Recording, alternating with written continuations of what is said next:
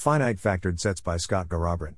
Welcome to the Nonlinear Library, where we use text to speech software to convert the best writing from the rationalist and EA communities into audio. This is Finite Factored Sets, published by Scott Garrabrant on the AI Alignment Forum. Cross posted from the AI Alignment Forum.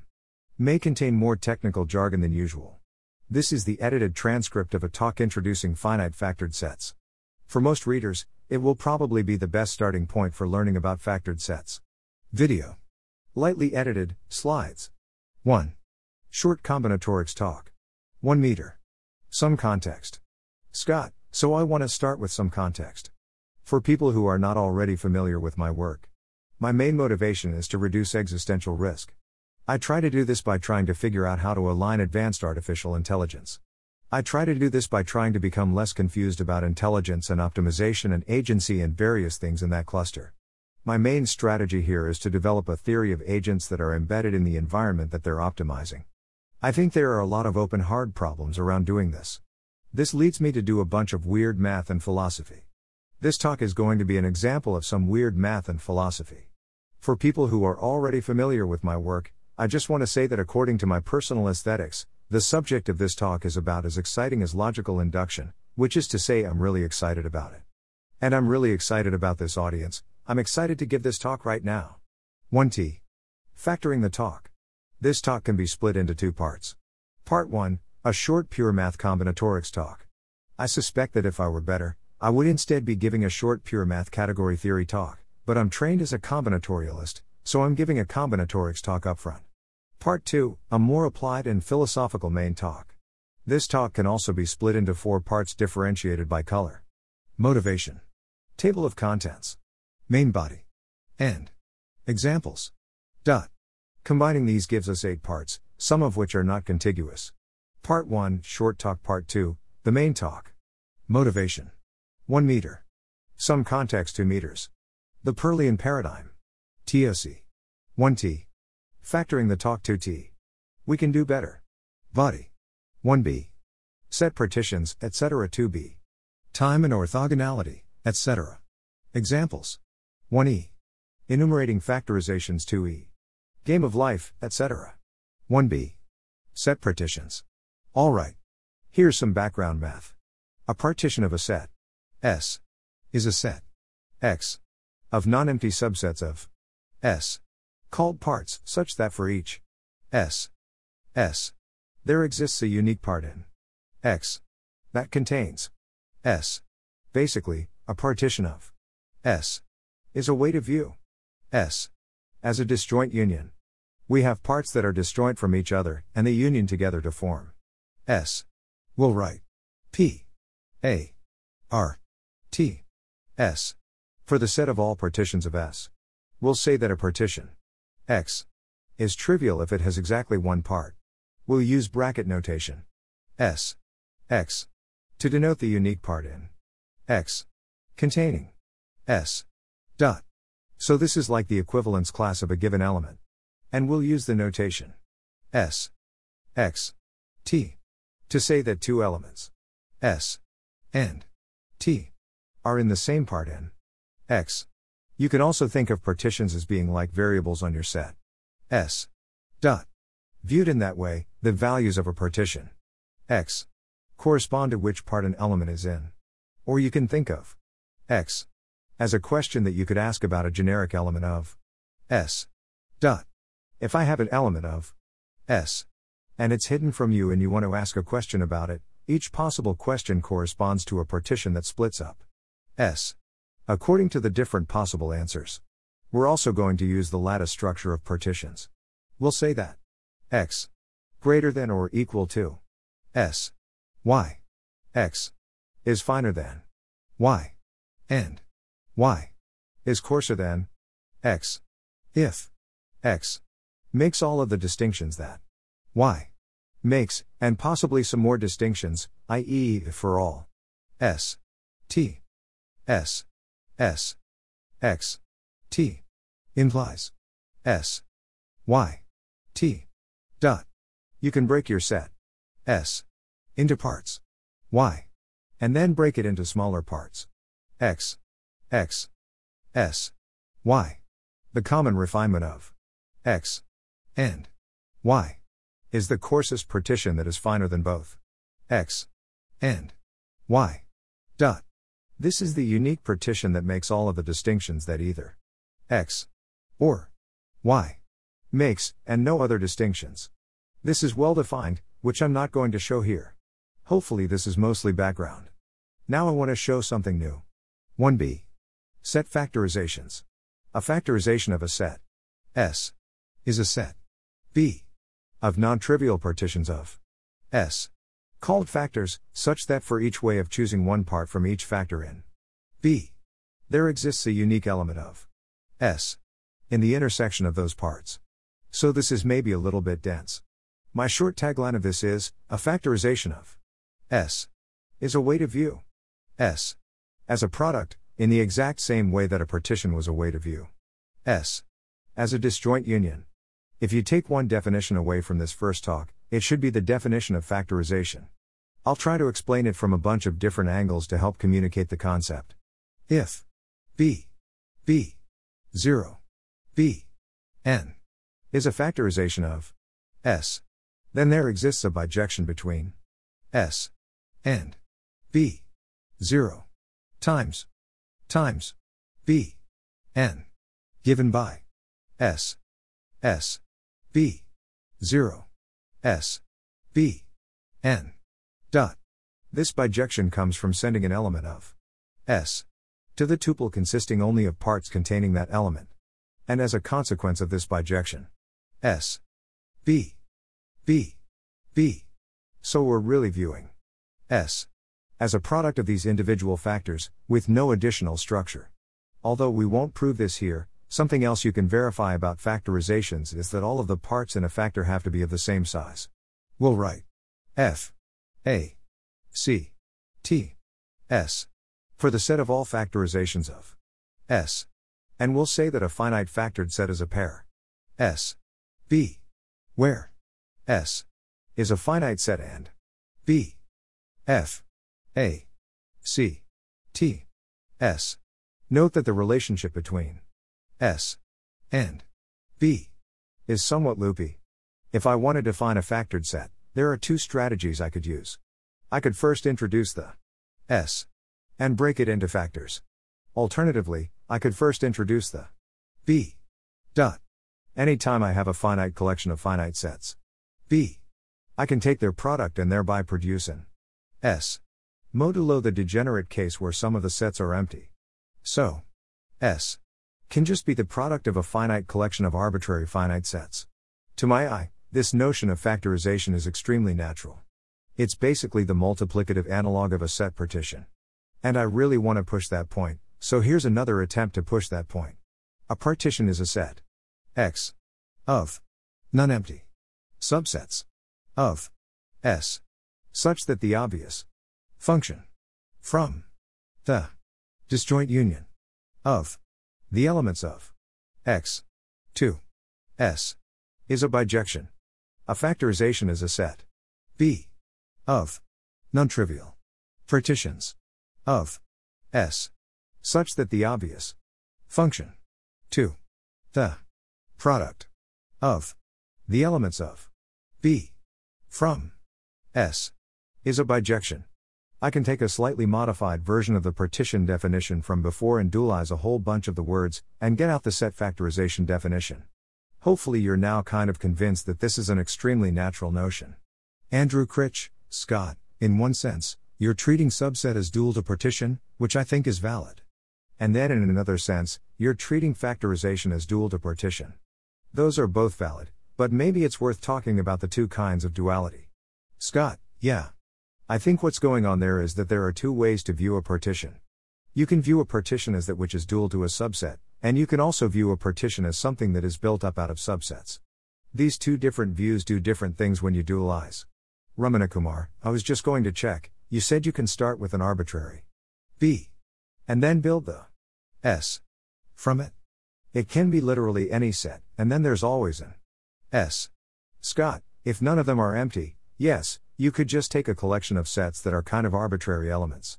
And you can take their product, And you can identify with each of the elements of a set the subset of the product that projects onto that element. Ramana Kumar, ah. So the S. In that case will just be tuples. Scott, that's right. Brendan Fong, Scott, given a set, I find it very easy to come up with partitions. But I find it less easy to come up with factorizations. Do you have any tricks for? Scott, for that, I should probably just go on to the examples. Joseph Hirsch, can I ask one more thing before you do that? You allow factors to have one element in them?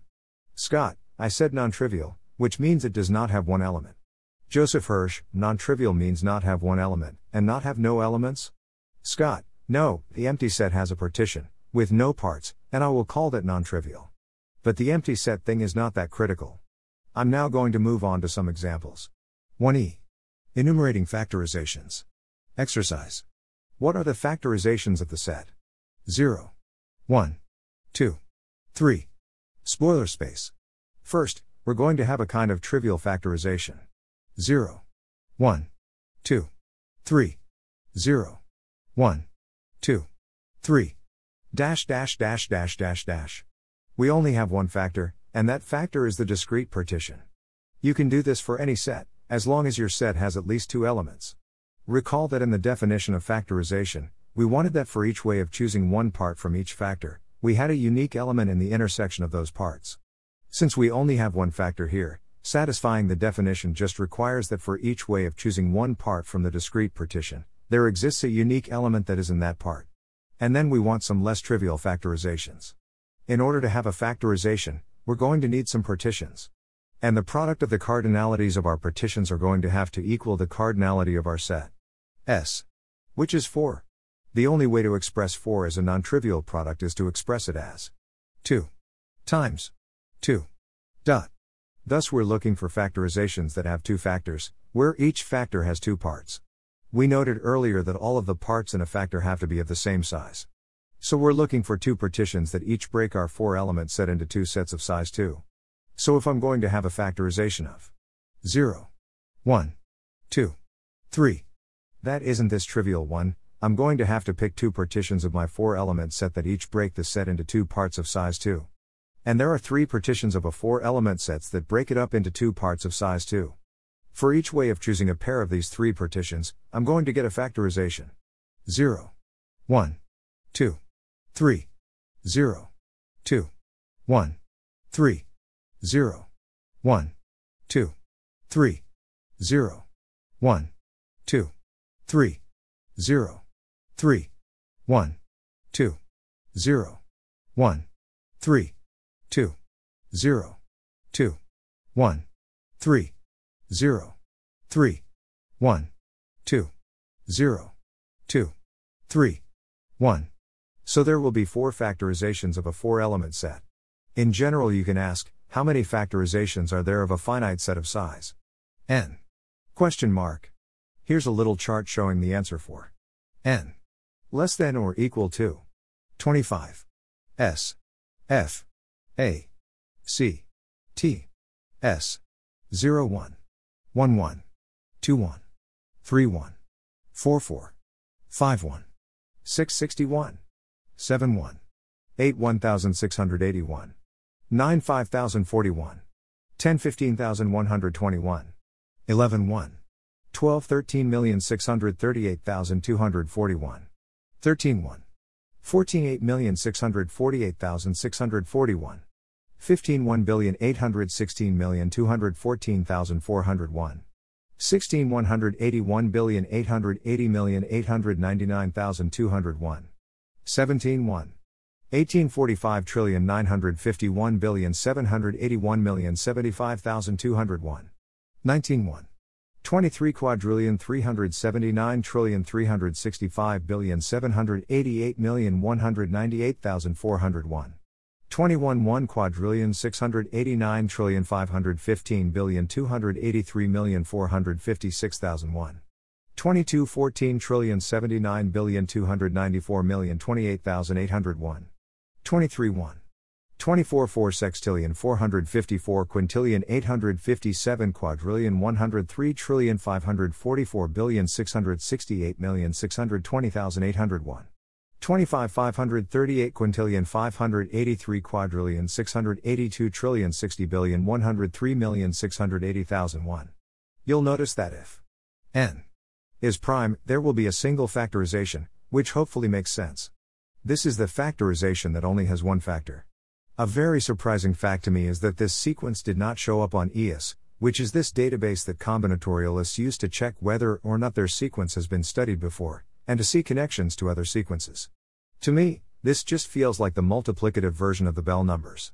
The Bell numbers count how many partitions there are of a set of size n. Dot. It's sequence number 110 on OEIS out of over 300,000, and this sequence just doesn't show up at all, even when I tweak it and delete the degenerate cases and so on. I am very confused by this fact. To me, factorizations seem like an extremely natural concept, and it seems to me like it hasn't really been studied before. This is the end of my short combinatorics talk. David Spivak, a priori, that would be a gigantic computation, to be able to tell me that you understand the factorization structure of that game of life. So, what intuition are you using to be able to make that claim, that it has the kind of factorization structure you're implying there? Scott, so, I've defined the factorization structure. David Spivak, you gave us a certain factorization already. So somehow you have a very good intuition about history, I guess. Maybe that's what I'm asking about. Scott, yeah. So, if I didn't give you the factorization, there's this obnoxious number of factorizations that you could put on the set here. And then for the history, the intuition I'm using is what do I need to know in order to compute this value? I actually went through and I made little gadgets in Game of Life to make sure I was right here, that every single cell actually could in some situations affect the cells in question. But yeah, the intuition that I'm working from is mostly about the information in the computation. It's can I construct a situation where if only I knew this fact, I would be able to compute what this value is? And if I can't, then it can take two different values. David Spivak, okay. I think deriving that intuition from the definition is something I'm missing, but I don't know if we have time to go through that. Scott, yeah, I think I'm not going to hear. 2b. Conditional orthogonality. So, just to set your expectations, every time I explain Pearlian causal inference to someone, they say that d-separation is the thing they can't remember. D-separation is a much more complicated concept than directed paths between nodes and nodes without any common ancestors in Pearl. And similarly, conditional orthogonality will be much more complicated than time and orthogonality in our paradigm. Though I do think that conditional orthogonality has a much simpler and nicer definition than d-separation. Applications, future work, speculation. The future work I'm most excited by with finite factored sets falls into three rough categories inference, which involves more computational questions, infinity, more mathematical, and embedded agency, more philosophical. Research topics related to inference. Decidability of temporal inference. Efficient temporal inference. Conceptual inference. Temporal inference from raw data and fewer ontological assumptions. Temporal inference with deterministic relationships. Time without orthogonality. Condition factored sets. There are a lot of research directions suggested by questions like how do we do efficient inference in this paradigm? Some of the questions here come from the fact that we're making fewer assumptions than Pearl, and are in some sense more coming from the raw data. Then I have the applications that are about extending factored sets to the infinite case. Extending definitions to the infinite case. The fundamental theorem of finite dimensional factored sets. Continuous time. New lens on physics. Everything I've presented in this talk was under the assumption of finiteness. In some cases, this wasn't necessary, but in a lot of cases, it actually was, and I didn't draw attention to this. I suspect that the fundamental theorem can be extended to finite dimensional factored sets, i.e., factored sets where B is finite, but it cannot be extended to arbitrary dimension factored sets. And then, what I'm really excited about is applications to embedded agency. Embedded observations. Counterfactability. Cartesian frame successor. Unraveling causal loops. Conditional time. Logical causality from logical induction. Orthogonality is simplifying assumptions for decisions. Conditional orthogonality is abstraction desideratum. I focused on the temporal inference aspect of finite factored sets in this talk, because it's concrete and tangible to be able to say, ah, we can do Pearlian temporal inference, only we can sometimes infer more structure and we rely on fewer assumptions. But really, a lot of the applications I'm excited about involve using factored sets to model situations, rather than inferring factored sets from data. Anywhere that we currently model a situation using graphs with directed edges that represent information flow or causality, We might instead be able to use factored sets to model the situation, and this might allow our models to play more nicely with abstraction. I want to build up the factored set ontology as an alternative to graphs when modeling agents interacting with things, or when modeling information flow. And I'm really excited about that direction. Thanks for listening. To help us out with the nonlinear library or to learn more, please visit nonlinear.org.